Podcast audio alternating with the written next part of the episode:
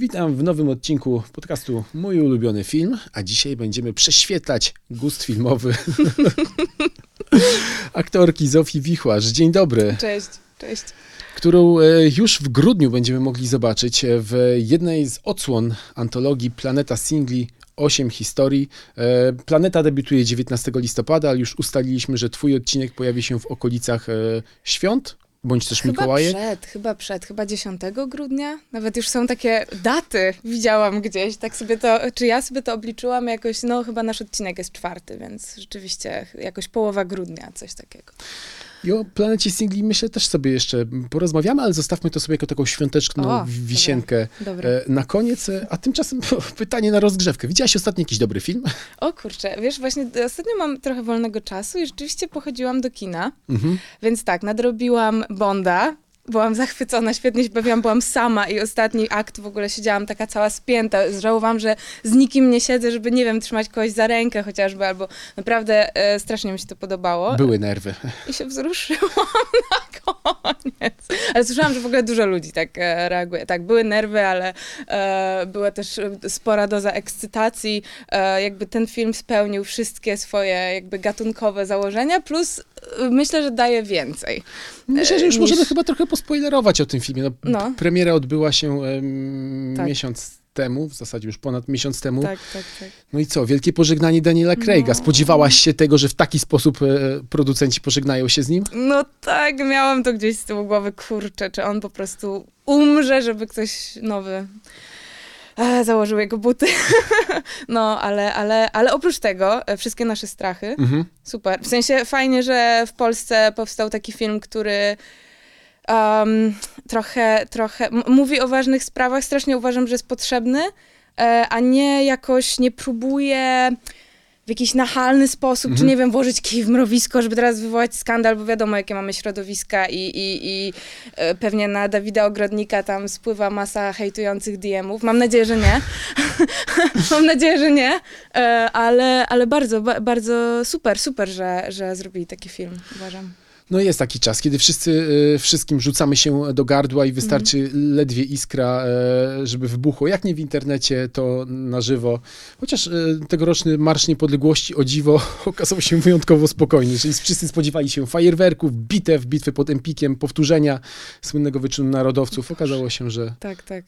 No e, w ogóle przypomniało mi to, bo rok temu równo kręciłam, e, kręciliśmy Pisarzy, taki Mhm. odcinek właśnie w Dzień Niepodległości. Mieliśmy pokój w Mariocie wynajęty, żeby nakręcić, e, robiliśmy takiego master shota. Jeden z odcinków był właśnie parze, która romansuje ze sobą z dwóch różnych światów politycznych. Um, i na koniec było takie ujęcie, że właśnie się przy wielkim oknie spotykamy, całujemy, gdzieś jest i wi- miało być widać ten wielki Marsz Niepodległości, a rok temu akurat był właśnie ten w samochodach i to jakby kamera ledwo widziała tam te właśnie race, wiesz, jakby też, y, no to, to my filmowcy mieliśmy y, dziw, dziwne tutaj y, nadzieje, żeby to, żeby to było głośniejsze i większe, ale ja się cieszę, im spokojniejsze rzeczywiście, to, to, to tym lepiej oczywiście. No dobrze, czyli byłaś e, w kinie, nadrobiłaś e, zdobywcę e, z Złotych Lwów. A czy serwisy streamingowe również były używane? Ostatnio? Aha. Tak, wróciłam, bo w ogóle miałam przerwę. Było ciekawe bardzo, ale mnie jakoś odrzuciło w lato od y, takiego binge-watchingu, czy w Mhm. ogóle takiego, wiesz, bodźcowania się e, właśnie nowymi serialami i wszystko to, co wychodzi, no ale nie mogłam teraz opuścić e, nowego sezonu Sukcesji. A, No. Witamy w klubie, tutaj wiesz, Tak, tak, no mamy jestem też wielki ogromną. fanklub tak, serialu. tak, Widziałaś tak, już nowy odcinek? tak, widziałam wczoraj. Też zaskoczenie wielkie. Tak, martwię się o Logana. No ale, ale, ale, y, no to jest to, czekaj, co jeszcze, co jeszcze, aha, co jeszcze odpaliłam? No tak, ale to nad, nadrabiałam no, takie tam, wiesz, czy tam nowy sezon Sex Education, to też Mhm. z ciekawości bardziej. Um, już tak z tymi Netflixowymi serialami czasem mam tak, że mnie to już tak nie powala.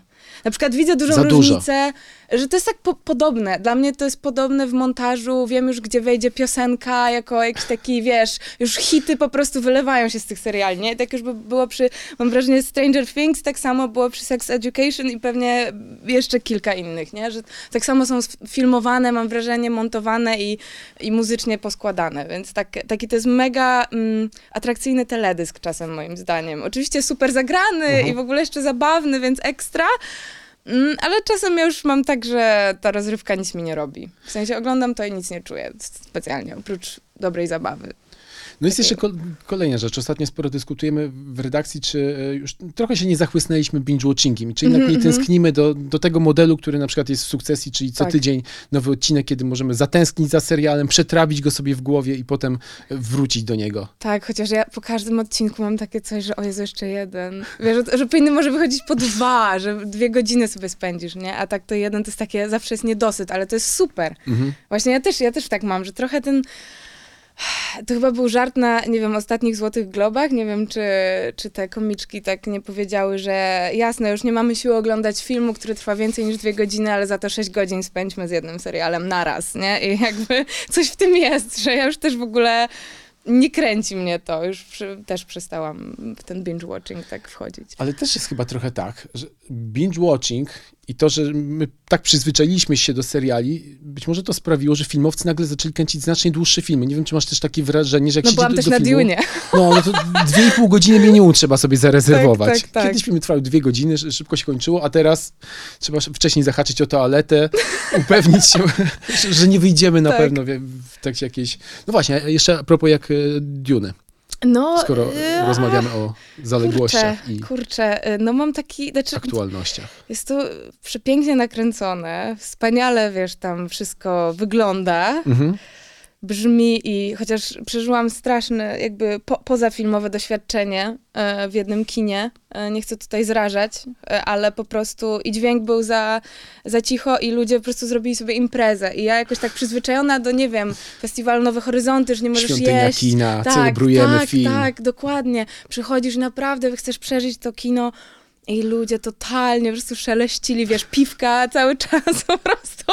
I masz tak, tam wiesz, y, aktor powie jedno słowo na 10 minut i masz... No, więc, ale nie, tak ogólnie Duna, mm, no kurczę, jakoś tak nie... Mm, lubię bardzo, bardzo tego reżysera i mhm. innego filmy, a tutaj miałam poczucie, hmm, nie, nie wiem, czy jestem aż tak nawet zachęcona, żeby zobaczyć tę drugą część, która kiedyś wyjdzie, nie? Że jakoś tak Mm, bardzo dużo, na pewno wiem, że potrzebował tak właśnie dużo czasu, żeby przedstawić to wszystko i cały ten świat zbudować, ale nie porwało mnie to. No tak, trochę. Ty jak miałeś? Miałem bardzo podobnie. E, miałem tak, e, kurczę, mo, może to był mój błąd, że przeczytałem książkę tuż przed mm-hmm. premierą filmu i nagle, kiedy zobaczyłem film, to okazało się, że został, ta historia została niesamowicie spłaszczona. Tam mamy i religię, i filozofię, mamy zakon Bene Gesserit, na przykład postać grana przez Rebekę Ferguson jest znacznie większą wymiataczką w książce niż w filmie, która w filmie w dużej mierze płacze, mam wrażenie. To jest matka. Tak, tak, bo, tak, tak, tak. Sorry, tak, bo tak, akurat tak, ona mnie rzeczywiście zachwyciła jako jeden z niewielu elementów tego filmu, mimo że domyślam się, że pewnie jeszcze w książce jej postać jest w ogóle wymiata, a tu i tak dla mnie nieznającej książki okej, okay, to ona jakby zwróciła moją uwagę. Nie? Okay. Nawet nie y, Timothy, czy tam, nie wiem, naprawdę ona moim zdaniem skradła y, ten film. No i myślę, że w kolejnym filmie dostanie znacznie więcej mocnych scen, bo tam się, mówiąc kolokwialnie, rozkręca. Mm -hmm. Dobrze, a tymczasem przechodzimy do listy ulubionych filmów e, Zofii Wichłacz i myślę sobie, że polecimy to jest w ogóle, ja tylko powiem, no. że to jest jakieś takie najtrudniejsze w ogóle pytanie świata. Jak ktoś cię pyta, powiedz, jaki masz ulubiony film. Ja nigdy nie potrafię podać jednego, a w ogóle to mi się zmienia ta lista, wiesz. No to to jest tak, co nie? rok, co dwa lata, albo... No, to, to jest w ogóle strasznie... Nie, nie wiem, czy znam ludzi, którzy mają jeden, jedyny na przykład. Ale jest tak rzeczywiście, że z wiekiem nam się te listy zmieniają. Filmy, które kiedyś byliśmy w stanie po prostu drzeć szaty, bić się za nie, po latach wracamy do nich i stwierdzamy, naprawdę tak, to, albo to chcesz to... w ogóle pokazać ten film komuś i oglądasz z kimś i byłeś taki pamiętasz, zachwycony, i potem tak oglądasz i ta druga osoba też jest taka, że w sumie nie wie, o co ci chodziło i ty też masz tak, że dochodzisz do tego, wow, okej, okay, no nie wiem, czy, czy o co chodzi, ale kilka lat temu to było inne. A to, no, my się zmieniamy.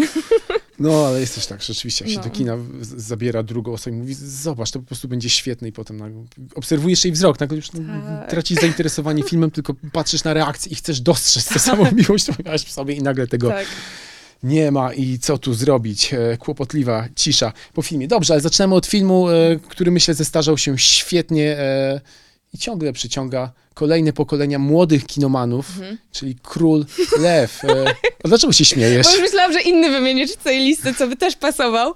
No, Zostawimy taki suspens, co tam będzie dalej, ale, e, ale no tak, tak. Król Lew, myślisz, że teraz dzieciaki oglądają?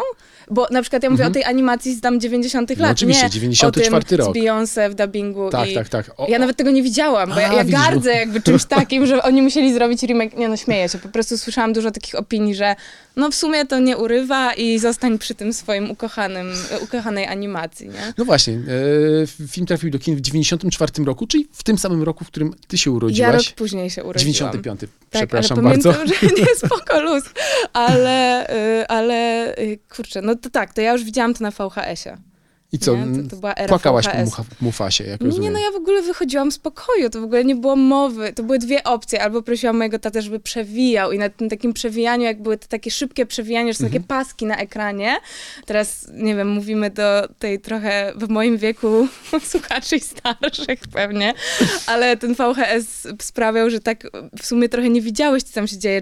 No więc ja to mogłam wytrzymać, ale najchętniej wychodziłam z pokoju i jakby wracałam, jak już Skaza mówi Simbie, że to jest w sumie jego wina i to jest taki najsmutniejszy moment i Simba zaczyna uciekać. I spotykają, e, Simba spotyka na swojej drodze taką Właśnie, tutaj tak, surykatkę. dokładnie, Timona i Pumbę. To już się robi lżej, to już mogłam wytrzymać. Także e, no miałam kilka dobrych lat, gdzie nie mogłam oglądać śmierci Mufasy. Także nie wiem, czemu ja kochałam tak tę bajkę, skoro mnie tak przerażała, no ale może potem dlatego, że mnie tak wzruszała i...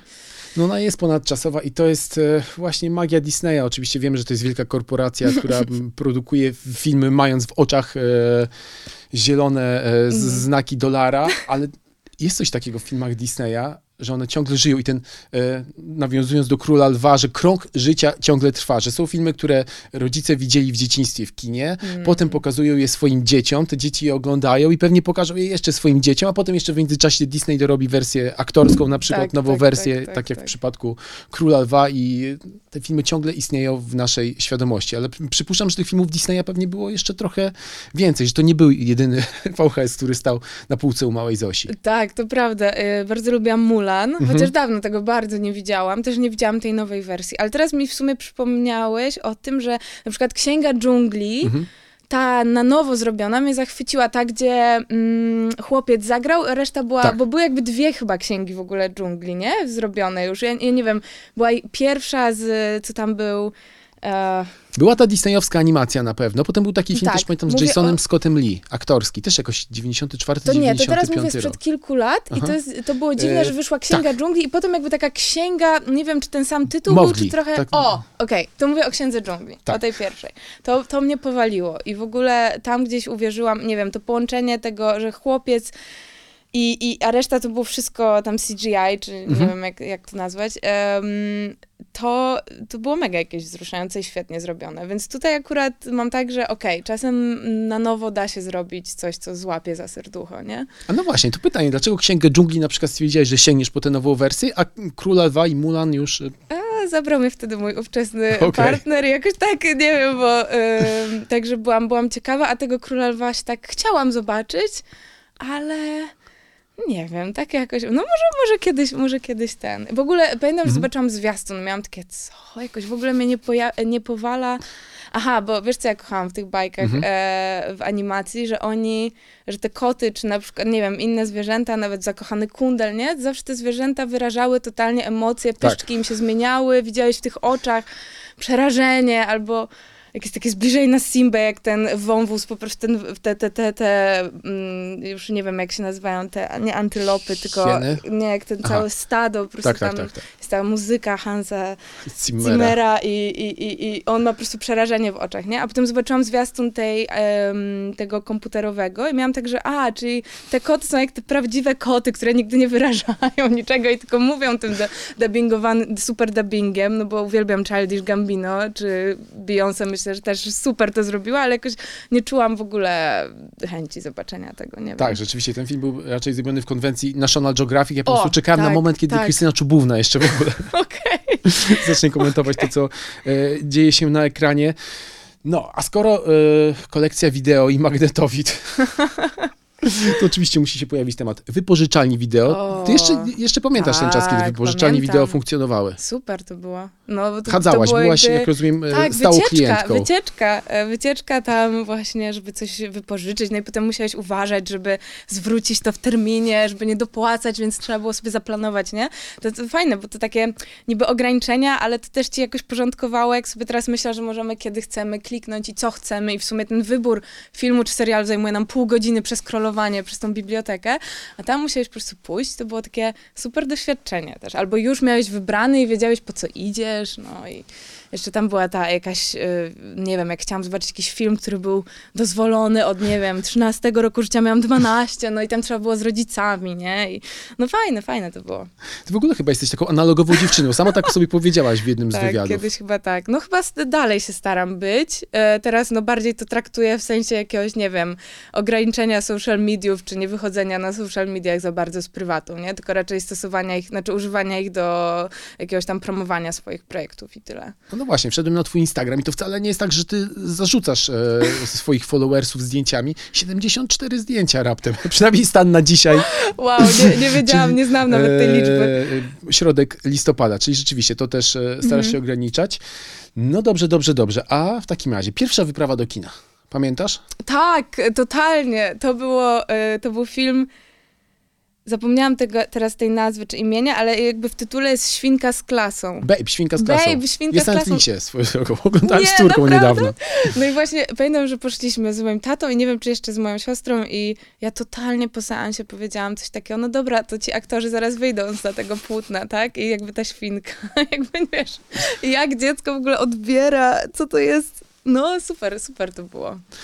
Jest w Królowie taka piosenka, którą pewnie pamiętasz, Królem być. I tam O, tak. młody Simba śpiewa, nikt nie powie zrób to, nikt nie powie zmykaj, nikt nie powie przestań, nikt nie powie czekaj. A czy ty jako dziecko chciałaś być dorosła? Miałaś takie chwile, że ja już chcę być jak O, totalnie. Ja chyba strasznie wyszłam w taką rolę takiego dziecka, które jak najszybciej się usamodzielni i w ogóle pamiętam, że miałam właśnie chyba, nie wiem, 13 lat, a sobie już myślałam, dobra, muszę zrobić to i to i to i zapierdalać za przeproszeniem, wiesz, to jest strasznie smutne teraz, jak patrzę na to z takiej perspektywy, no ale gdzieś tam y, y, rzeczywiście, no, y, szybko chciałam chyba wystrzelić, się usamodzielnić i w ogóle wyprowadzić i tak dalej. A to w takim razie pamiętasz ten moment, kiedy poczułaś, że dorosłość rzeczywiście weszła już w twoje życie? Mm, cały, cały czas bardziej, z każdym rokiem bardziej się czuję taka e, dorosła i dojrzała, ale no bo ja trochę miałam coś takiego, że chyba przeskoczyłam pewien jakiś taki czas, zrobiłam jakiś taki duży skok i potem trochę nie możesz tego nadrobić i musisz trochę połapać się no bo jak zaczęłam pracować w sumie w wieku tam 17 lat, pierwszą rzecz zrobiłam, no i tak potem w wieku 18 już kręciłam miasto i tak Mhm. To się tak naprawdę y, rozkręciło szybko. Ja w ogóle nie byłam gotowa i tak dalej, więc jakby potem dopiero przyszła jakaś taki, taka refleksja i w ogóle zorientowanie się w tym wszystkim. No a teraz już po kilku dobrych latach y, czuję, że na pewno jakoś tam się osadziłam i, i spoko jakby też jak zaakceptowałam, że dobra, to była, wiesz, to nie była jakby standardowa droga, że dobra, po maturze studia Mhm. i dopiero potem zacznę jakąś pracę po tam kilku latach nie? To też był jakiś taki, no, no in, in, inny, inny, no tak jak mówię, skok duży, ale, ale chyba już ogarniam to. Wspomniałaś o tym, że e, pierwsza twoja zawodowa rzecz e, została wykonana w wieku lat 17. Pamiętasz może, na co wydałaś ówczesną garzę za tamto nie, byłam przedsięwzięcie? strasznie oszczędna, ja w ogóle wszystko chciałam zachować, wiesz, jakby odkładać No właśnie. po prostu dziecko marzenie, no. Nie, nie, nie. Chcesz się no, usamodzielnić to- od to 13 jest- roku życia. Nie, nie, nie. oszczędza są, są takie kasę. właśnie książki, że no właśnie wcale nie. Zaraz, jak to się nazywało? Em, już nie pamiętam, ale, ale no wiesz, to wcale nie jest takie, to, tak- to tak dobrze, dobrze może się tego, no i, idą za tym koszta, może nie będziemy, nie będziemy Jasne, wchodzić oczywiście. w jakieś e, smutne tutaj te, ale no wiadomo, wszystko, wszystko ma swoją cenę i tak jest szybki, szybki start w świecie pełnym też rekinów i wielu e, dru, drugich stron medalu, e, które show biznes ma, no to wiesz, też jakby musiałam się wszystkiego, wiesz, zorientować właśnie i nauczyć. I podobnie ma na przykład bohater filmu Ojciec Chrzestny, Michael Corleone. Tak. E, I to jest dwa tytuły w zasadzie wymienione na twojej liście, czyli pierwsza i druga część. No tak nie mogłam się zdecydować. No to chyba wszyscy tak mają. Chociaż to Wszyscy druga, wiedzą, że- kurczę, Nawet nie wiem, czy nie lepsze. Na pewno wszyscy wiedzą, że trzecia część nie, Tak, tak, kurczę. nie nadaje się do tego, żeby, No. się, e, żeby ją uwzględnić e, w, Mhm, w mhm. tym szacownym cyklu. Tak.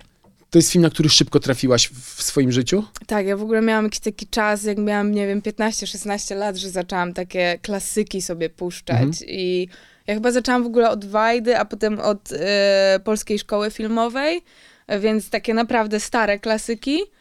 A potem weszłam w kino ameryk- też amerykańskie czy europejskie i właśnie Ojciec Chrzestny to jest, wiesz, taka cała rodzina tego, na przykład mogłabym też Łowcę Jeleni wymienić, czy dawno temu w Ameryce, nie? Ale to są jakby takie filmy, które gdzieś spaja, no nie wiem, ja czuję, że ja zawsze się wzruszam na tych filmach, totalnie je przeżywam i one są w jakimś takim, po prostu są genialnymi przykładami, jak, jak wiesz, scenariusz taki, taki genialnie, znaczy idealnie skonstruowany scenariusz, nie? Na przykład, że po prostu tam muszą być te punkty zwrotne, te, ten, ten, ten midpoint, to, to wszystko się trzyma tak, no, jest, jest to po prostu świetna konstrukcja, nie? Bo, bo wymieniłam też, może dojdziemy do jakichś takich filmów, które są bardziej em, gdzieś...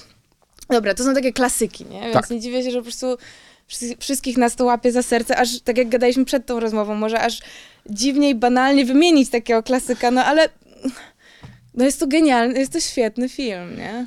No nie da się nie, nie wymienić. Zagrany, wyreżyserowany, napisany, wszystko tam gra, no.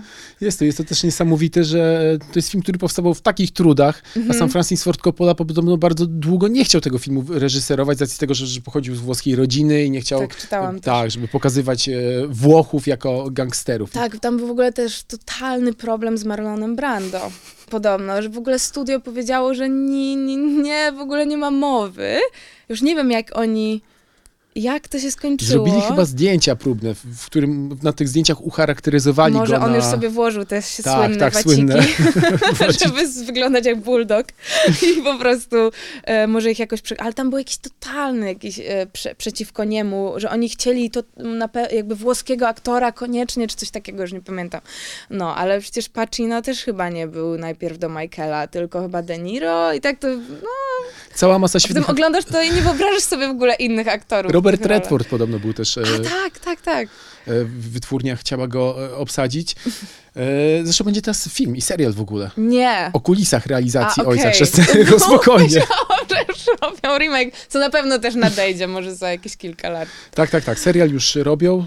To będzie dla Paramount Plus, serwisu streamingowego, więc w Polsce wcześniej czy później trafi też do nas, no ale Mhm. jest to rzeczywiście niesamowita historia.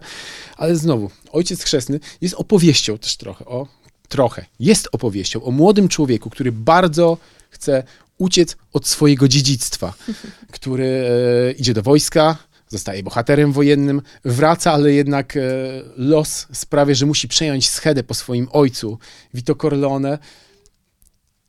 No i muszę o to zapytać. Czekam, Nie, nie, nie, Gdzie, to- gdzie to zabrnie, żartuję sobie. Nie, nie, nie. Myślę sobie o tym, że, że, że no, to, to też byłaś wielokrotnie pytana w wywiadach, że, jesteś jednak dzieckiem filmowców. A, okej, w to, w to. W, w tę mańkę pójdziemy. Dobrze, dobrze. w tę mańkę, w związku z czym jakby e, pytanie moje dotyczy tego, czy ty miałaś moment, że, że, że chciałaś uciekać od tego środowiska, czy jednak sama, pomimo tego, że rodzice ci mówi, nie, nie, nie, nie pracuj w środowisku filmowym, nie bądź aktorką, dążyłaś do Wiesz tego. co, to, to, to, to jest trochę coś takiego, że ja też nie byłam, ten mój dom, tam się rzeczywiście dużo było sztuki i w ogóle moi rodzice bardzo na to zwracali uwagę, żeby mnie i moją siostrę kształcić w tych kierunkach, znaczy jakoś tak otaczać tym.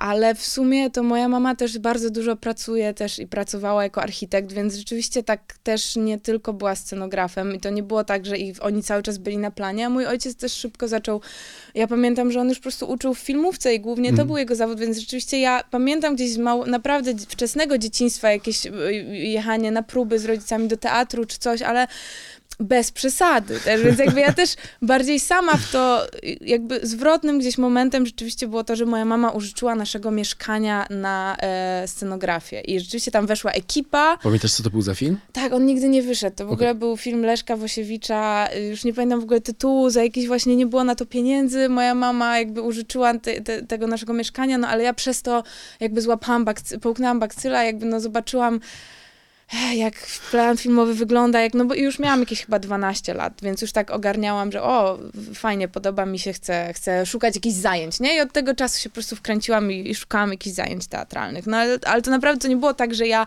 całe dzieciństwo spędziłam, wiesz, tam pomiędzy gdzieś e, na, na planie, nie? Nie, nie, nie.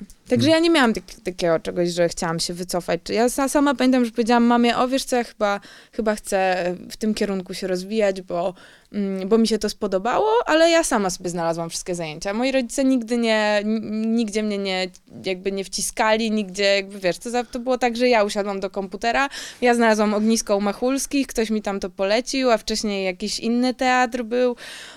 No moi rodzice w ogóle się tym nie zajmowali. Ja, się, ja się zorganizowałam sama. wszystko sama, wszystko znalazła. E, o ognisko Machulskich też już pewnie byłaś wielokrotnie pytana. Dobrze, to w takim razie ten temat skreślam z kartki. Spoko, ale wiesz, tam też jakby był fajny, ważny epizod, bo tam przyszedł z kolei Jasiek Holubek, mhm. który castingował dzieciaki wtedy do filmowej wersji Roysta. Royce miał być filmem i ja zostałam wybrana... To który to był rok? Już, on już wtedy chodził z pomysłem, żeby robić Roysta? No tak, bo Royce to w ogóle od wielu, wielu lat. No, tylko to wtedy, wiesz, inaczej się nazywało i tak dalej, ale to była ta fabuła z pierwszego sezonu, że dwójka nastolatków popełni samobójstwo i tam potem policjant jakiś do, do, do, dochodzi czemu. Um, I ja miałam 14 lat chyba, no to kilka dobrych lat temu, raczej kilkanaście 26-letnia osoba mówi tak jakby... Nie, no i pamiętam, że jakby to mi też dało coś takiego, okej, okay, fajnie, że jakby dobra, chyba, y, chyba mogę dalej w to mogę, jakby mimo, że ten film nie powstał, jakby to, pamiętam, że jakby ja zostałam obsadzona, no ale jakby to się przeciągało, przesuwało, oni nie, nie dostawali kasy, czy tam, nie mhm. wiem, już, wiesz, może być milion powodów, czemu, czemu film nie ruszy, i, ale ja po prostu byłam przeszczęśliwa, że dobra, ktoś mi dał zielone światło, ktoś mi jakby, ktoś mnie wybrał do czegoś, no to dobra, będę dalej szła w tym kierunku. I to wtedy pamiętam, na przykład mój ojciec powiedział pierwszy raz chyba, że uważaj, bo to jest niewdzięczny zawód czekać na telefon, czyli tak naprawdę mi w dwóch zdaniach streścił totalną prawdę, a moja mama za to tak bardzo wspierająco podeszła, więc może miałam takie, takie dwa zdrowe spojrzenia na to. Mhm. A odnosząc się w takim razie do Roysta, czy ty też miałaś w swoim życiu jakieś takie przedsięwzięcie, które potrzebowało bardzo, bardzo dużo czasu, żeby dojrzeć, ale w końcu się udało? hmm. Hmm, no to ciekawe, kurczę, nie, nie, nie, nie wiem, nie wiem, bo chyba ten zawód bardziej E, jak myślę sobie zawodowo, no to jednak polega na tym, że my nie mamy dużego, te, te, dużej sprawczości. Czasem mi tego brakuje, czasem też myślę o o innych drogach może, bo, bo, bo, bo po prostu mm, przez kilka lat też ja tkwiłam w jakimś takim przekonaniu, że właśnie no, to też jest trochę zawód o odrzucaniu cię, nie? Jakby, że, że, zrobisz ileś castingów i większość na pewno cię nie wybiorą i te nieliczne się udadzą. No i to, to jest jakby też tak to funkcjonuje. I trzeba totalnie nauczyć się jakiegoś zdrowego myślenia, że dobra, to nie jest o mnie, oni po prostu już i tak z góry wiedzą, kogo potrzebują. I ta osoba po prostu musi wejść na casting, się pojawić z tą energią, z tym wyglądem, z tą wrażliwością. To wszystko ma znaczenie. I czy ty będziesz tą osobą, czy nie, naprawdę nie masz na to wpływu. Jakby wiadomo, że możesz dać siebie wszystko, ale czasem naprawdę nie masz dużo wpływu na ich decyzje, na decyzje, nie wiem, pięciu czy pięćdziesięciu osób, które są jakby nad tobą. I tak samo, jeżeli chodzi o proces mm, już pracy, możesz stworzyć super rolę, ale potem nie do końca wiesz, co się stanie w montażu, nie, nie, nie masz sprawczości nad tym, jak to zostanie też nakręcone do końca i więc też podziwiam i chciałabym pewnie kiedyś, tak jak aktorzy zostają producentami mhm. wykonawczymi, wiesz, żeby mieć większy wpływ na przykład e, na to, co, co robisz, co tworzysz i też mieć jakąś decyzyjność. A nie jest tak, że na przykład, nie wiem, znajomi z branży przychodzą do ciebie z jakimś scenariuszem i pytają po prostu, przeczytaj, co o tym sądzisz? No, wiesz co, nie miałam, nie miałam dużo takich, ja chyba też też, y, nie wiem, przez to może, że ja też gdzieś ominęłam te szkoły, może, nie wiem, ludzie pewnie po filmówce, którzy, wiesz, zahaczają o, studiują z operatorami, reżyserami, mhm. zawsze jakoś tak sobie to tłumaczyłam, że robisz taki super klan znajomych i wyrastasz w jakimś takim, masz to swoje pokolenie, które właśnie zawsze może sobie nawzajem wysłać scenariusz, zapytać o radę, a ja trochę jestem takim samotnym wilkiem, który musi, wiesz, polować jakoś yy, i swoje drogi znajdować, czego oczywiście w ogóle nie żałuję, tylko yy, no tak to widzę. A ciebie nie kusiło, żeby napisać sama po prostu sobie scenariusz? E, tak, kusi.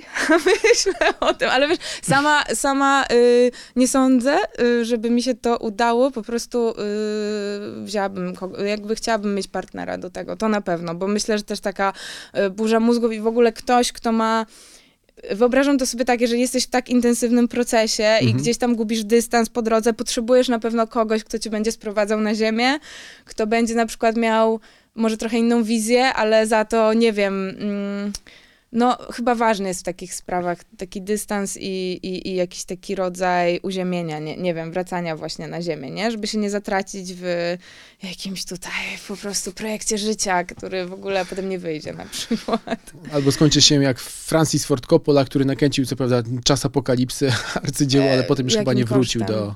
Dokładnie. Tak, to były, chyba był jakiś najdro... znaczy nie wiem, tam jakiś budżet został przekroczony, bo jakieś po prostu kupiłam taką jego małą biografię, ale, ale, ale pamiętam, że tam było o każdym jego filmie i to po prostu co tam się działo, jakieś dantejskie sceny na tym, na tym planie po prostu i przy produkcji. Tak, Właśnie. podobno zdjęcia zostały wydłużone o ileś miesięcy. E, Helikoptery, które były wypożyczone przez filipiński rząd, za, co chwilę były zabierane z planu zdjęciowego, ponieważ e, e, armia filipińska walczyła chyba z przemytnikami narkotyków. Krążyły plotki o tym, że ktoś zmarł na planie zdjęciowym.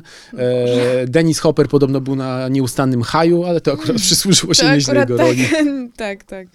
No i oczywiście e, Marlon Brando po raz kolejny, który też sprawiał wiele problemów, nie chciał uczyć się dialogów. Powiedziałeś? No, taki jego przywilej wówczas Tak, był. tak, tak. Ale tak. podobno ucięli sobie z Francisem pogawędkę. Francis O. mu wytłumaczył, że jednak musi, Dotarli się jakoś, tak. tak, że, Coś że tam musi musi powiedzieć jednak. wziąć za siebie i musi uczyć się tych e, dialogów. E, jeszcze a propos tej analogowej dziewczyny, bo oglądałem ostatnio o północy w Paryżu. O, I czy na przykład, tak jak bohater tego filmu, miałabyś jakąś epokę, w której chciałabyś żyć? A tak, okej, już miałam przez chwilę zagwozdkę, ale pamiętam. Myślałem, że pamiętam. Owen Wilson, Woody Owen. Wilson, tak, tak, tak, tak. Um, nie, no myślę, że wiesz co. Um, Ostatnio, ostatnio ktoś mi właśnie cie- ciekawy punkt widzenia na to rzucił i rzeczywiście nie mogę o tym zapomnieć, przestać myśleć, że w każdej innej epoce e, nie byłabym jako kobieta, nie miałabym takich możliwości. Mhm. Oczywiście teraz musimy kobiety walczyć bardziej o swoje prawa niż, niż, niż e, w ogóle, nie wiem. No, no musimy teraz znów, ale jakby chodzi mi o to, że em, widzę, jak dużo się zmienia w kontekście tego, jak przez no, wieki i lata kobiety były po prostu gdzieś niżej postawione względem mężczyzn chociażby. I widzę, jak po prostu teraz to się tak zmienia i wreszcie też jakoś y, Polska totalnie, jakby mam wrażenie, że jakby młode dziewczyny też w moim pokoleniu, jeszcze młodsze, w ogóle już jakby jesteśmy totalnie odważne, odważne, świadome siebie i jakby stawiamy granice i to mnie strasznie cieszy, nie? Jak patrzę na wcześniejsze pokolenia, to po prostu i, I w żadnym stopniu tego nie krytykuję, tylko to było takie wychowanie też, nie? I jakby te kobiety nie miały narzędzi, żeby, nie było terapii, czy nie wiem, wiesz, żeby jakoś w ogóle nauczyć się, żeby mówić nie, właśnie dbać o swoje granice, o bezpieczeństwo przede wszystkim. Jeszcze ja pracuję w takim zawodzie, gdzie no, y, możesz być świadkiem czy, czy uczestnikiem jakby masy sytuacji, gdzie przekroczone zostaną twoje czy czyjeś gra- granice, nie? I jakby to trzeba, trzeba się nauczyć chronić totalnie albo reagować. Więc czuję, że to są najlepsze czasy do tego. Więc Mhm. pod tym kątem nie chciałabym zmienić epoki. Bo ona jest trudna, jest trudna, jest totalnie trudna też, nie? Pod wieloma względami. Ja na przykład właśnie jestem taką trochę nie przeciwniczką, ale się boję po prostu social mediów. Jak na przykład czytam o tym, że dzieciaki że w sumie pewnie Zucker, Zucker no nie wiem jak się czyta jego nazwisko, dobra, nieważne. Zuckerberg, Mark Zuckerberg. No właśnie. E, czy tam e, wszyscy ci od Instagrama wiedzą, że jak tam dzieciaki dużo tego używają, to ich tam współczynnik myśli samobójczych, czy w ogóle e, czarnych myśli a propos swojego wyglądu wzrasta. No ale nic z tym nie robią, nie? Ostatnio był jakiś taki artykuł, że e, że, że gdzieś to już jest wykazane, że Instagram może powodować e, wzrost liczby samobójstw u dzieci. Dla mnie jakby to jest, wiesz, jakby... Ach, to mnie przeraża po prostu, no bo jaki jak, jak, jak jest wizerunek na Instagramie, jak wiadomo, jak, jaki tam jest content i, i to chyba dotyczy jakby wszelkich social mediów, nie? Oczywiście jest dużo profili, które już odchodzą od Mhm. tego i promują taki bardziej real life, wiesz, że pokażemy właśnie jak wygląda, nie wiem, macierzyństwo prawdziwe, czy nie wiem, cokolwiek Ale z drugiej strony oczywiście mamy rodzinę Kardashianek, które Dokładnie. są właściwie no, jakimiś protoplastkami tego, co, co się dzieje teraz. Tak, mo- tak, tak, Można tak. się z, z tego śmiać, wygrażać, ale jakby się zastanowić Jakby na to, no, jak, tak, jaka jak osoba one- w ogóle miała wpływ, jeden z największych wpływów w ogóle w tej epoce na, na społeczeństwo, jest to być może Kim No Kardashian. dokładnie, ale po prostu jak sobie pomyślisz, ile osób stoi za tym zdjęciem, ile retuszu, ile godzin jakby ustawiania jej ciała, nie wiem, ile ciuchów tam, żeby ten, a taka, nie wiem, pewnie dziewczynka wchodzi na to i myśli, o Jezu, chcę tak wyglądać. I dlatego myślę, I że to mnie przeraża. I dlatego myślę sobie, że pięknie w tym momencie odbijemy w stronę kina Alice Rohrwacher. Właśnie nie wiem, czy się nie czyta Alicze. Alice. Zastanawiam się, bo włos, jakby... z włoska. No właśnie, bo tak mój, mój też znajomy e, tak powiedział i właśnie też mnie to zastanowiło, bo oczywiście też bym przeczytała Alice, ale miałam takie, no tak, pewnie, skoro, chociaż jej nazwisko, też nie wiem do końca skąd ona jest. niemieckie bardzo. Dokładnie, wydawało dokładnie. mi się. Ale ja uwielbiam ją i w ogóle jej siostrę, która gra w jej filmach. Alba. Strasznie tak aktorsko. Tak, tak, tak. Bardzo, bardzo mnie urzeka jakoś. No, ale to są takie filmy i kino Alice, Alice. Więc może się mylę, może potem ktoś to y, skomentuje pod twoim podcastem, nie? Nam powie, jak się wymawia.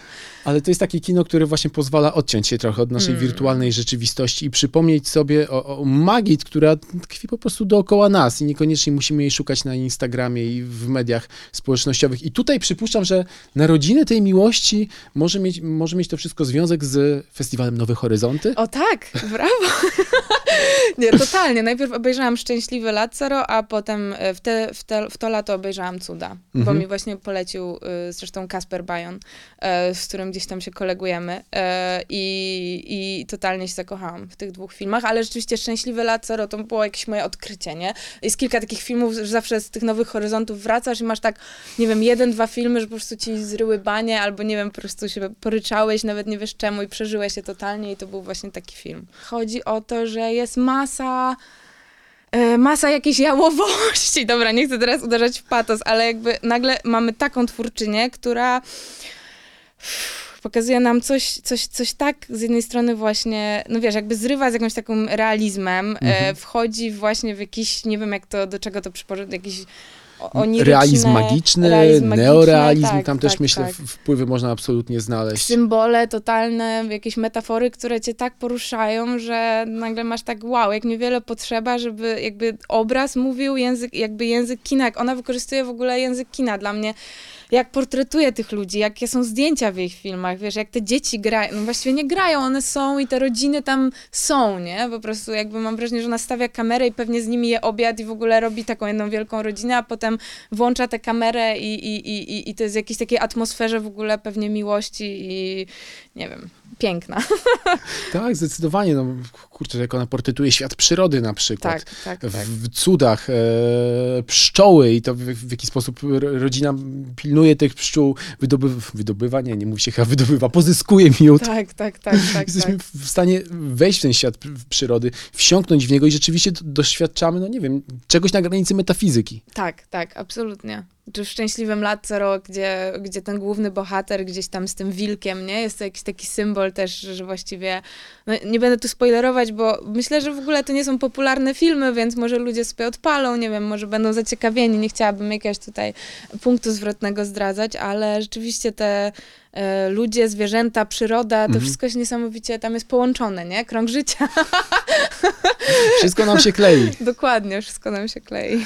I to jest też taki film, który sprawia, że możemy na chwilę wyzbyć się cynizmu jako Mhm, widz. Tak. Możemy stać się tym tytułowym, e, właśnie też zapisywałem sobie lat, lat zero. Lazaro, właśnie, gdzie jest akcent? No właśnie, no ale wiesz właśnie, bo on też się zastanawiam, bo niektórzy w ogóle nie kupują, nie, tej postaci. Ja jakoś jestem totalnie nim poruszona. Trochę go do, wiesz, myszkina oczywiście, nie, mi się to kojarzyło z Jasne. idiotą, Świę- no bo... Ale z kolei znam ludzi, którzy czytali Idiotę i mówili, że przecież on jest tym złym, tak naprawdę ukrywa się pod płaszczykiem tej z- do, dobroci czy głupoty, jak niektórzy to czytają. No ale ten Lazaro jest po prostu... E, nie wiem, ja, ja, to, ja to kupuję, że on jest właśnie jakiś taki w ogóle nie, jakby nie człowiek, nie? Jakby on tam był i to się tak potem wpisuje w te przestrzenie czasowe, które się gdzieś, e, wiesz, mijają lata, on dalej jest. Nie będziemy tu za dużo zdradzać, ale jakieś takie odrealnienie, nie wiem, przepiękne to jest dla mnie. A ty miałaś, sp- spotkałaś kiedyś w ogóle kogoś na swojej drodze, komu było bli- blisko do lat zero? Wow. Nie, chyba nie, wiesz? No to chyba nie ma takich ludzi. Takich bezinteresownych, po prostu, wiesz, co tam... No bo trochę też można go odebrać, tak jak on tam, wiesz, pomaga tej rodzinie wyzyskiwanej, w sumie leci po tą kaw- kawę, się wspina na jakąś skałę, wraca, nikt na niego nie... No jakby zapomnieli już wszyscy o tej kawie. Nie, nie wiem, no on jest taki bezinteresownym, no można powiedzieć, że jest głupcem totalnym, nie? Ale Mhm. jakby to, to właśnie chyba cyniczni, znaczy bardziej ludzie, którzy oceniają w jakiś sposób go tak odbiorą, a jakby tak popatrzeć bez żadnych em, nie wiem, bez żadnych jakichś swoich filtrów na, na niego, no to jest jakaś taka czys, czysta dobroć w jego... Ja no, chyba nie spotkałam takiej osoby, jednak chyba wszyscy mamy jakieś tutaj Coś za uszami. cele, cele i coś za uszami, no. To jest też trochę taki film, który pyta, nie wiem, o ludzkość i o to, w jakim kierunku ona będzie podążać. A ty na przykład, jak patrzysz No, no, no. na to, co się będzie działo w przyszłości, to y, masz raczej katastrofizm w sobie, czy myślisz, że, że może jakoś jednak poradzimy sobie właśnie jako ludzkość z problemami i Hmm. ogarniemy się? Bo O czasy są takie, kiedy człowiek jednak myśli sobie o tym, czy za chwilę nie wybuchnie trzecia Mhm. wojna światowa, czy nie dobije nas katastrofa klimatyczna i tak dalej, i No oczywiście. tak dalej. Myślę o tych rzeczach, zwłaszcza o klimacie. Um, I powiem ci, że, że nie wiem, staram się chyba żyć e, nie zakładając, w tym sensie, że na przykład ja mam myśli o przyszłości, jako, nie wiem, że na przykład mam rodzinę, nie? Mam dzieci i jakby jak, nie jestem w tej grupie ludzi, którzy na przykład mówią, po co mieć dzieci, skoro i tak wszyscy się usmażymy za 20 lat i może tak, może czy tam za 50 max. I mam nadzieję, że jednak tak nie będzie. Mam nadzieję, że się ogarniemy, tak jak mówisz, i mm, wspólnymi wysiłkami e, powstrzymamy tę katastrofę, ale ja, ja naprawdę nie wiem, boję się też, wiesz, oglądać, był ten film też w zeszłym roku, było tak chyba głośno o nim, czy dwa lata temu to już było, można panikować, nie? To było, tak się naz- taki był Coś- tytuł, że ten naukowiec jakby opowiadał, wiesz, o wszelkich zmianach, które Mhm. się dokonały i można... No, coś takiego, nie? Jakby też staram się być na bieżąco z tymi wszystkimi informacjami, z drugiej strony jakoś nie przebodźcowywać się tymi katastroficznymi wizjami, nie? Ale jakby jestem świadoma na tyle, że no nie wiem, zwracam uwagę na takie najbardziej podstawowe rzeczy, które ja mogę robić, żeby nie wspomagać tego ocieplenia klimatu. No, myślę, że nie dałoby się żyć jednocześnie cały czas myśląc o tym, że zbliża się jakaś Tak, katastrofa tak, tak. klimatyczna. Dobrze, to teraz odbijemy w zupełnie e, Dobra. inną stronę. E, Jestem wielkim fanem e, zespołu Problem. Ha, nie tylko ja. Wow, ja też. No, tak? A od kiedy Nie no, stałaś się fanką? oczywiście właśnie wtedy, kiedy... Wystąpiłaś. Tak, miałam współpracę z nimi, no. No właśnie, bo teledysk sprzed trzech lat, już ponad trzech lat, oglądam Mhm. sobie Flary, nowy singiel e, Problemu na YouTubie i Zofia Wichłacz odpala trzy papierosy, bawi się nożem. No, to Ja, ja, jak, jak doszło w ogóle do tej współpracy? No wiesz co, to, to, to, to doszło przez pe- pewne prywaty. Okej. Znaczy śmieję się, że po prostu mm, już nie pamiętam jak, ale mój wtedy właśnie e, ówczesny partner e, pisał scenariusz dla nich tego teledysku i też w ogóle jakby totalnie był zajarany tym, że właśnie taka dziewczyna jak ja, która... Zdolna do tornad, jak rapuje Oscar. E, nie no, jakby totalnie jakoś, nie wiem, mieliśmy taką, chyba jaraliśmy się też tym, że e, może coś, coś moglibyśmy, nie wiem, razem zrobić. Też jakby w ogóle, no on jakby, nie wiem, czy to chyba nawet nie z niego wyniknęło, tylko też z reżysera, z którym się przyjaźnił. Jakby ten reżyser totalnie powiedział, już też nie, nie pamiętam dokładnie, ale jakoś, jakoś tak miało, było coś takiego, że oczywiście tym głównym bohaterem jest e, ta postać Julka Świeżewskiego, no ale że tam właśnie jakaś taka laska, która wskoczy na dosłownie kilka sekund, ale musi po prostu zrobić efekt wow, e, no to dlaczego ty nie możesz tego w sumie zagrać? No i jakby ja totalnie byłam za i byłam przeszczęśliwa, nie? Bo to już był jakiś taki etap, gdzie ja, ja już wiedziałam w sobie, że chcę e, oczywiście, jeżeli jakaś szufladka się pojawiła, czy ludzie przy, przy, jakby przyzwyczaili się do jakiegoś mojego wizerunku, no bo mój najgłośniejszy projekt, no to jakby gdzieś określił może moją drogę na następne lata, a ja totalnie już miałam w głowie, mówię oczywiście o mieście i, i miałam w głowie totalnie, że mogę grać zupełnie inne postaci, no tylko jakby musiałam to gdzieś udowodnić, nie? I jakby podostawać te, te inne role i projekty, co zresztą w ostatnim czasie gdzieś powychodziło i się strasznie z tego cieszę, bo czuję, że wreszcie to się udaje, nie? No i chyba Planeta Singli też jest takim momentem, kiedy wychodzisz z szufladki, bo e, powiedziałaś o tej szufladce, Znaczy wiesz, też nie lubię tego, nie? Bo Mhm. ja tego na przykład nie mam w głowie, ale wiem do, dobrze jak że jak to reżyserzy castingu funkcjonuje. być może widzą cię jako cierpiącą wojenną dziewczynę. No, mam nadzieję, że już nie jednak i, i, i staram się bardzo, żeby tego nie, nie, widzieli, ale, ale jakby wiem, jak wygląda mnie, jakby wiem, wiem wiesz o co chodzi. To, to jest tak, że no nie wiem, tak jak masz no, no, zawsze jest tak, że na przykład aktorki, które mają jakieś y, emploi, ale też, nie wiem, wizerunek, no... Mm, o Boże, no dobra, jakby sama się ten.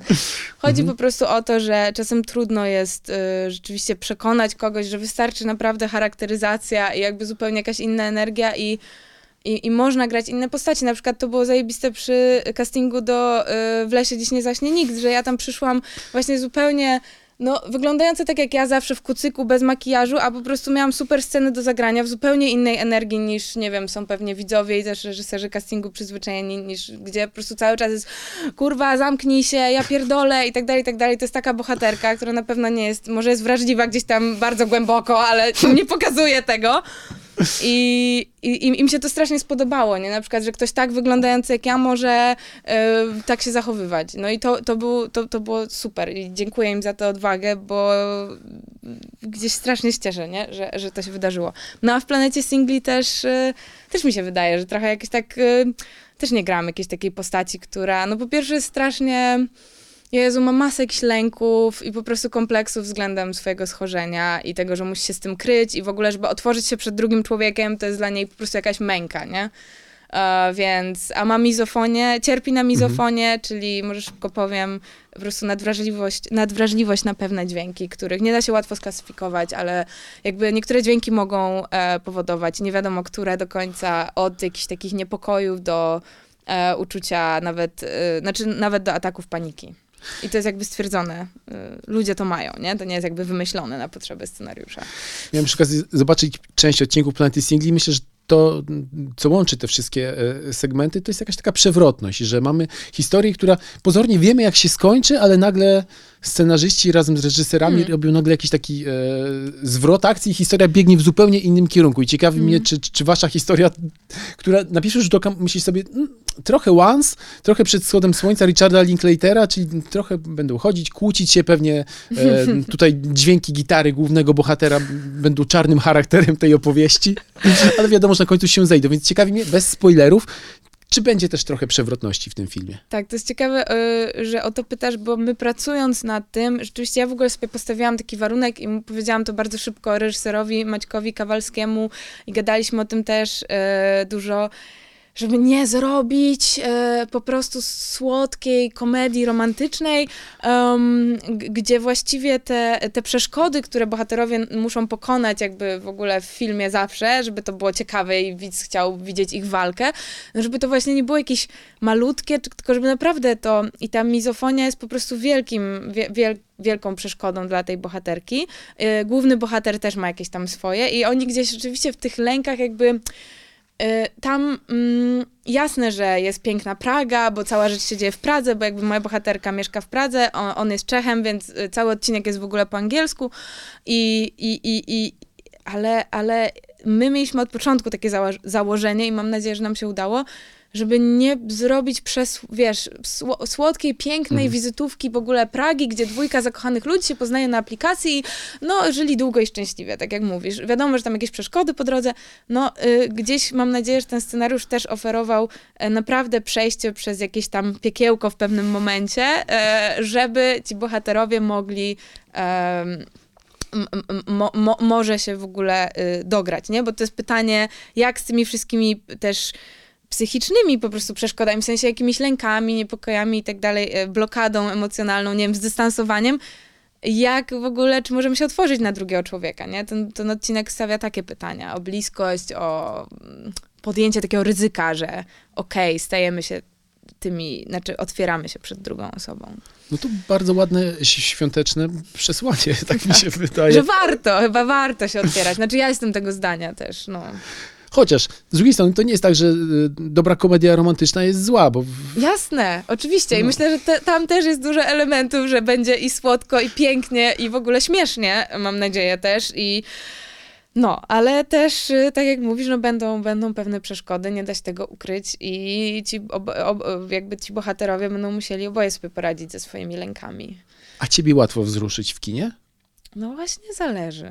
Ja Od czego? Właśnie, właśnie nie wiem, to jest, to jest w ogóle jakaś zagadka, bo na przykład y, taki film jak Szczęśliwy t- totalnie się wzruszam na takich filmach, dlatego też mi zależało, żeby o nich wspomnieć, a czasem się wzruszam w ogóle nie wiem z jakiej... y, nie wiem, to, to już jest jakieś jakby zboczenie zawodowe, że ja potrafię się wzruszyć, bo nie wiem, ktoś tak, e, znaczy, dobra, nie, nie, nie, to źle zabrzmi, ale na przykład poruszy, poruszy mnie to, jak Mhm. ktoś, okej, ostatnio jak oglądałam też sceny z życia małżeńskiego, co też byłam totalnie wgniotła. Tej mnie w nowej fotel. wersji tak, czy tak, starej? Tak, Nowej. tej nowej.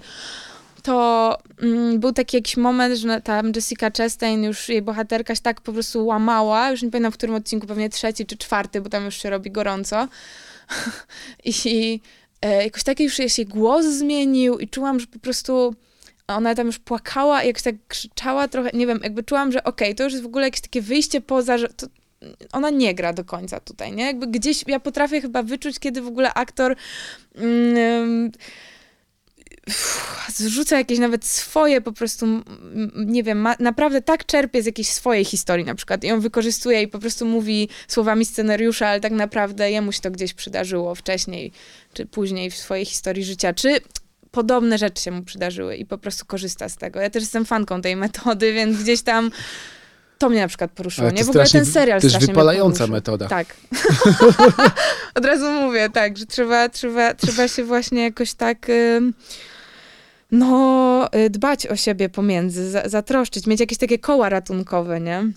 No mogą być mega proste rzeczy, typu kąpiel, czy yoga, czy ja, ja korzystam z takich mm, prostych rzeczy, no bez tego by się nie dało. Znaczy bez tego to są pewnie nałogi i jakby totalne za, za, zatracenie, nie? No tak to czas- czasem bywa też No w tym tak, zawodzie, ale są oczywiście. też wspaniałe przykłady aktorów, którzy potrafią harmonijnie radzić sobie z, Dobra, ze dobra, jakby, e, jakby hola, hola też nie róbmy ze mnie jakiegoś tutaj ten, e, każdy ma swoje, wiadomo, jakieś, jakieś te, e, ale, ale no staram się po prostu tak podchodzić do tego zawodu, żeby tu nie zwariować, się nie wypalić i no bo to tak jest, jak korzystasz ze swoich emocji i swojego ciała, to rzeczywiście były nawet takie badania, że mózg nie rozróżnia, czy jakby jak 12 godzin jesteś na planie i na przykład grasz, nie wiem, kogoś w depresji, to jak wrócisz do domu, no nie ma szans, że jakby zejdziesz z planu i to, to jest dla twojej głowy tak, jakbyś był w tym, jeżeli się zatopisz w tym stanie, więc Mhm. potrafi ten zawód być e, gdzieś tam, m, jakieś koszta są niestety, e, potrafią być duże. A gdybym cię zapytał o wzorzec Sewr kreacji aktorskiej, niedościgniony wzorzec, do którego trzeba dążyć. Mm. Nie wiem, no tak mogę teraz z takiej pamięci właśnie krótkotrwałej chyba tak mam. Ba- bardzo mnie poruszyło to, co zrobiła Jessica Chastain Mhm. w tych historiach. Em, jakoś tak czułam, że w ogóle oni, ich duet, czułam, że też może przez te jakieś takie fragmenty, że oni zaczynali te odcinki, że niby wchodzą na plan i potem na koniec to pożegnanie, e, jak mają takie, taką długą, bardzo intymną scenę i kończą, zakładają te szlafroki na siebie, właściwie siedzieli przy sobie nago przez, nie wiem, pół godziny. Ja myślę, ja pierniczę, jakby, co oni, potem oglądałam z nimi wywiady i oni w ogóle są przyjaciółmi na Tak. życie od dawna, więc jakby to ich chyba uratowało, bo sobie myślałam, oglądałam też te wywiady, jak trudno im było wracać do swoich mężów, żon, wiesz, rodzin, bo po prostu będąc w tak intensywnych emocjach, scenach, mm, jakby ona otwarcie przyznała, że trudniej jej było być wtedy tą żoną prawdziwą i wracać do domu, niż pojawiać się na planie i tam wszystko grało i tak wyczuwała się z Oskarem, e, z, tak, z swoim partnerem, że właściwie tam wszystko grało i nie było problemu, więc to mnie z jednej strony przeraża w tym zawodzie, z drugiej strony mam taki jakiś podziw i totalny, że jeżeli masz na to warunki, i możesz sobie na to pozwolić, jeszcze będzie jakaś taka produkcja, która cię, nie wiem, otoczy jakimś takim, e, będziesz miał poczucie komfortu i zapewnione jakieś poczucie bezpieczeństwa na tyle, ile to możliwe. No i to tworzyć takie kreacje, kreacje tak ryzykować, jak na przykład ona tam, to uważam, że, że przepiękne rzeczy tam powstały. No risk, no fun, ale z drugiej strony człowiek na przykład się zastanawia, co zrobić na przykład ze Stanleyem Kubrickiem, Mhm. który nakręcił mnóstwo wybitnych filmów, między innymi Lśnienie, klasyka horroru, ale jak poczyta się o tym, co się działo na planie zdjęciowym, jak y, traktowana była przez Kubricka odtwórczyni głównej roli. Tak, było coś, ale ja dużo o tym nie czytałam, to szybko mi coś No, no, powrzucaj. Bo Generalnie ja pamiętam tylko, że ona chyba w ogóle totalnie się, jakaś psychoza tam na koniec wystąpiła. No, no, ona, niej, to, czy- ona to wspomina po prostu jako bardzo traumatyczne doświadczenie, Mhm. które przez wiele lat przepracowywała i jej zdaniem Kubrick po prostu się nad nią znęcał. I potem oglądasz film i widzisz, że to jest dzieło i osiągnął swój cel i aktorka gra świetnie, Mhm. ale kiedy myślisz sobie o tych kosztach jakby, jakie wiążą się z tym, no to pojawia się zagwozdka. Czy warto było robić Tak, to, tak, czy dało tak. zrobić się inaczej? Wiesz co, ja myślę, że trochę skończyły się już te czasy, gdzie na przykład wielkie studia już sobie chyba nie pozwolą na to, bo byłyby po prostu potem pozwane i oskarżone o MeToo, czy o inne przekraczanie granic, może nie jakby, no, o przekraczanie jakieś, o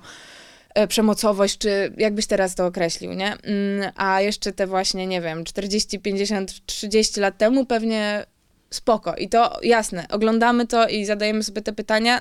Dla mnie to już jest trochę na szczęście, na szczęście, że to już raczej się nie może.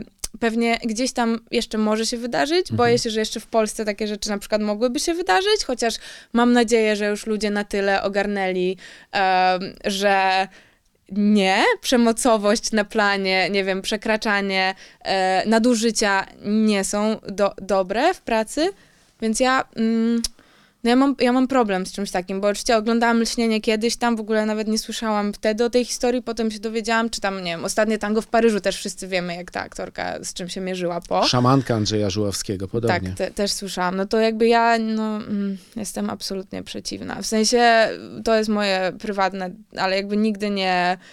Dla mnie nigdy sztuka nie powinna być, nie wiem, stawiana wyżej niż czyjeś zdrowie psychiczne, czy utrata w tym wypadku zdrowia psychicznego. To porozmawiajmy o przemocowości na ekranie. Uwaga, będą spoilery. Jeżeli nie widzieliście filmu W lesie dziś nie zaśnie nikt, to proszę przewinąć. U, u. Nie, no, chciałem cię zapytać o finałową scenę z udziałem twojej bohaterki. Bardzo mięsista, Tak, tak, to nazwijmy. tak, tak. I o kulisy. Bardzo Jak, jak, krwawa, bardzo wybuchowa. jak to realizowaliście? Bo tutaj myślę, że spec od charakteryzacji musiałeś dużo czasu spędzić w, no właśnie, w, wśród speców od charakteryzacji, aby przygotowali cię na ten Tak, tak, w ogóle, y, wiesz, soczysty moment. To w ogóle przed zdjęciami zrobiliśmy cały odlew mojej twarzy, głowy. To jest śmieszne, bo zatapiają cię w takim czymś, że masz tylko dziurki w nosie zostawione i, i, i trochę trzeba uważać, żeby się nie, nie wkręcić w jakąś klaustrofobię czy, czy lęki, bo, bo naprawdę można krzyczeć, że trzeba to zdjąć, ale nic się nie dzieje. Można oddychać, spoko. Robiliśmy te odlewy. I potem na planie to wyglądało tak, że oni już mieli jakby przygotowane moje twarze, no bo jakby, okej, jak spoilerujemy tam, zdzie- zdziera mi, postać Zosi, e, grana przez Julię Wieniawę, zdziera mi e, mojej bohaterce twarz najpierw, a potem e, butem mm, depcze głowę, co pozostało ze. No więc jakby to tam, no to już oczywiście deptanie głowy to już fantom tam leżał. E, znaczy nie, ja też było takie jedno ujęcie, że ja się osuwałam, potem jakby była kamera na nich, musiałam się ja tak skulić i tego już nie było widać, a ona tylko tym butem w miejsce, gdzie była moja twarz rzeczywiście z ogólnego planu, żeby to wyglądało ten, to tam w podłogę y, waliła. A potem już był cały fantom całego mojego, y, całe moje ciało, głowa, wszystko było odlane. E, Więc też po prostu y, szapoba dla, dla naszych charakteryzatorów od efektów specjalnych, też dla Waldemar Pokromski jest w ogóle odpowiedzialny za całą charakteryzację, ale tam jest też totalna ekipa od tych efektów, nie? I tam po prostu była taka maska. Mieliśmy chyba tylko dwa czy trzy ujęcia możliwe, bo jakby nakładanie tego trwa chyba 45 minut, więc no na planie to czas jest, po prostu czas to pieniądz, wiadomo, y, więc jakby w ogóle mam jakieś takie zdjęcia śmieszne, że no bo jakby pod spodem robili charakteryzację tkanek, y, więc jakąś taką czerwoną, y, lep, lepiącą się maseczkę mi nałożyli. Potem oczywiście dorobili w CGI-u efekt, no bo jak mi zdziera na przykład przy zębach czy coś, no to musi być jakiś taki efekt. Nie dało się tego zrobić w charakteryzacji na planie. mm, Czy oczodoły i tak dalej, no ale jakby ogólnie zrobili to pod maską i potem maskę przykleili i rzeczywiście było takie ujęcie, że po prostu Julka wbija pazury, łapie za tę maskę i, i, i, i, i, zdziera, nie? I to jest przemontowane innymi, Yy, no ale mieliśmy chyba trzy takie duble, gdzie ja się po prostu darłam i, i było takie no. Ale to chyba surrealistyczne doświadczenie, kiedy wchodzisz na plan i widzisz swoje trzy głowy. Tak, znaczy y, to, to były takie, wiesz, takie maski. Właśnie mm, potem tego fantoma już nawet nie widziałam, bo to był inny dzień zdjęciowy, oni sami byli na planie, ale rzeczywiście te maski, nie? I to nakładanie pod spodem tych, y, no, to, to było, to, to, to nie jest najłatwiejsze, chociaż myślę, że Mateusz i Julka mieli y, przesrane o wiele bardziej, bo oni w tych charakteryzacjach po prostu to swędziało, drapało, no byli zaklejeni, mieli całe twarze, e, nie było to wygodne, nie? Ale efekt jest y, moim zdaniem genialny tych charakteryzacji. Arkadiusz Jakubi podobno zabrał kiedyś e, swoją głowę, bodajże z planu Wołynia do domu i tak rzucił na stół i któryś z domowników. Tak, mamy też zdjęcia rano. z planu z Ciebie głową że- Izy Dąbrowskiej, e, grającej Janeczkę, e, bo tam Julka wchodzi z jej głową. No tak, to też mamy całą sesję tego. Ale ciebie nie kusiło, żeby sobie zachować jeden egzemplarz. Tak, nie, Jako jakoś, jakoś, jakoś, jakoś zeszłam z planu, jak zawsze, zostawiłam wszystko za sobą. Ja też jestem taka, że nawet, nie wiem, tam kiedyś mogłam wziąć jakiś kostium czy coś i zupełnie nie czuję tego. Jakoś tak czułabym jakąś taką dziwną energię. Tyle się działo w tym kostiumie. Nie, nie, nie, nie, nie zabierajmy tego do domu, bo ja bardzo oddzielam te dwie strefy. Czyli za każdym razem zamykasz skrzyneczkę, Tak się staram bardzo, tak, tak, tak, tak. Chociaż no, to nie dać tak na pstryk, to mija czas, musi minąć czas, ale powolutku, tak, odcinam się. No dobrze. Pytanie na koniec. Ponieważ y, jeżeli się nie zorientowaliście, to jest podcast Mój ulubiony film. Rozmawiamy o ulubionych filmach Zosi, ale czasem zdarza mi się odbijać. Czego szukasz w kinie? O wow, o wow. Słuchaj, seria głębokich pytań, ale mm, myślę, że tak, właśnie wzruszeń, to o czym już gadaliśmy, mm, niedosłowności, czyli właśnie ta Alicze wspomniana, jej kino, mm, zaskoczenia jakiegoś. E, I szanuję bardzo właśnie odwagę, jak ktoś się odważa wychodzić poza, poza jakieś ramy gatunku chociażby mylić widza, ale też po coś to musi być. A z drugiej strony, jak ktoś po prostu ma odwagę wychodzić poza właśnie jakiś realizm i ogólnie przyjęte normy i odbijać w stronę magii też, też lubię bajki. W ogóle lubię bajki. No i pięknie nam się historia zatoczyła. Zaczynaliśmy od bajki, czyli Królewa i kończymy na bajkach, więc e, zbliża się koniec roku, w związku z czym życzę Ci, e, aby w nadchodzących miesiącach takich doświadczeń kinomaniackich, odkryć było jak najwięcej. Dzięki Zofia Wikłacz. Dziękuję Dzięki bardzo. wielkie.